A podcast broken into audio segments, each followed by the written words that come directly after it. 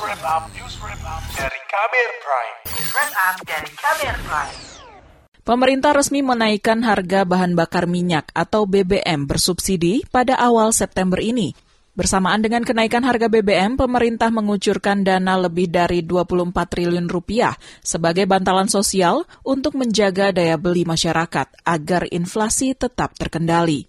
Menteri Keuangan Sri Mulyani mengakui kenaikan harga BBM pasti akan berdampak luas, termasuk memicu inflasi maka sebagian dari tadi belanja yang tadinya adalah untuk keseluruhan subsidi adalah digunakan untuk memberikan bantuan sosial kepada masyarakat. Kita juga akan memantau dampak inflasi dan pertumbuhan ekonomi serta kemiskinan dari kenaikan BBM yang diumumkan oleh Bapak Menteri ESDM.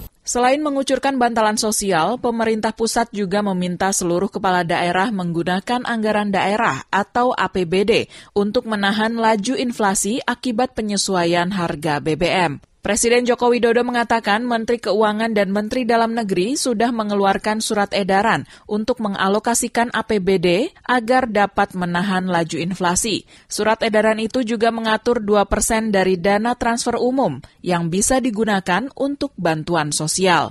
Saya melihat dampak terhadap inflasi ini diperkirakan nanti akan tambah 1,8 persen. Dan ini yang kita tidak mau oleh sebab itu saya minta pada gubernur, bupati, wali kota agar daerah bersama-sama dengan pusat bekerja bersama-sama seperti saat kita bekerja secara serentak dalam mengatasi COVID. Saya yakin insya Allah ini bisa kita lakukan sehingga inflasi di tahun ini kita harapkan bisa dikendalikan di bawah 5.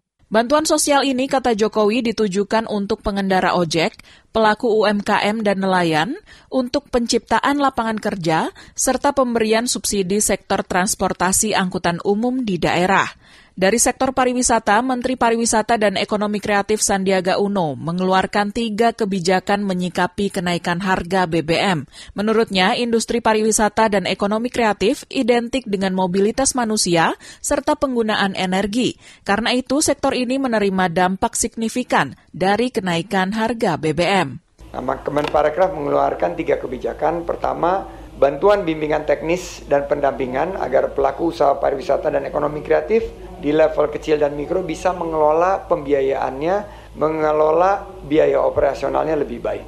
Kebijakan kedua, kata Sandiaga, adalah mendorong wisata minat khusus yang berpotensi mengurangi konsumsi BBM, baik langsung maupun tidak langsung.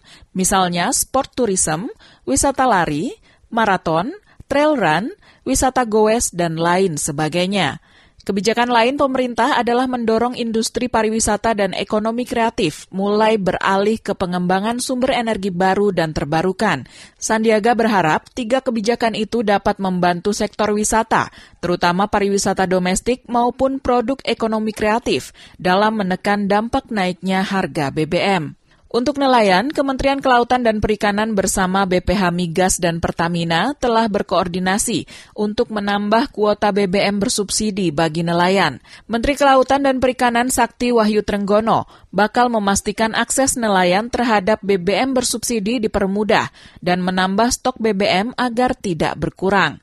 KKP juga berkomitmen KKP akan selalu hadir untuk nelayan terutama dalam masa-masa sulit seperti masa kenaikan BBM saat ini. Salah satunya melalui perlindungan dan pemberdayaan nelayan untuk meningkatkan kesejahteraannya antara lain terus mempermudah akses BBM bersubsidi untuk nelayan kecil. Meski begitu, pemerintah menganggap upaya pengendalian inflasi juga harus melibatkan masyarakat. Karena itu, pemerintah menyerukan agar pekarangan rumah ditanami tanaman kebutuhan sehari-hari seperti cabai. Seruan disampaikan dari Presiden hingga para gubernur. Deputi Gubernur Bank Indonesia Doni Primanto mengatakan, praktik urban farming atau budidaya bahan pangan di perkotaan bisa membantu menekan kenaikan harga pangan dan mengendalikan inflasi. Keterjangkauan harga, jadi harganya harus murah sama kenaikan BBM, Pak. Tentunya Pak Gubernur akan memberikan subsidi kepada uh, transportasinya. Support Pak, di daerah lain kita melakukan operasi pasar dan pasar murah. Nah ini yang mungkin dengan Sumsel, Sumut, Sumbar, ya dan tentunya nanti kita juga mendorong gerakan menanam cabai di pekarangan, Pak. Dua rapnya yang kedua tadi saya lihat dari dari video uh, sepintas mendorong urban farming, ya Pak, sudah 65 ribu bibit. Demikian laporan khas KBR, saya Astri Yuwanasari.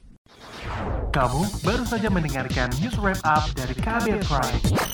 Dengarkan terus kbrprime.id, podcast for curious mind.